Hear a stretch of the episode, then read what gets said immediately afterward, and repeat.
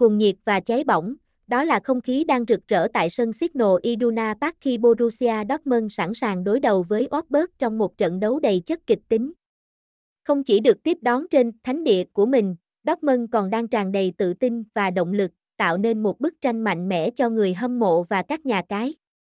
Xem ngay tại https 88betvui.com soi keo Dortmund VSC Wolfsburg 20h30 23 9 xem thêm tại https 2 2 gạch chéo www pinterest com gạch chéo 88 bet vui. Dortmundo 188 bet nha cai.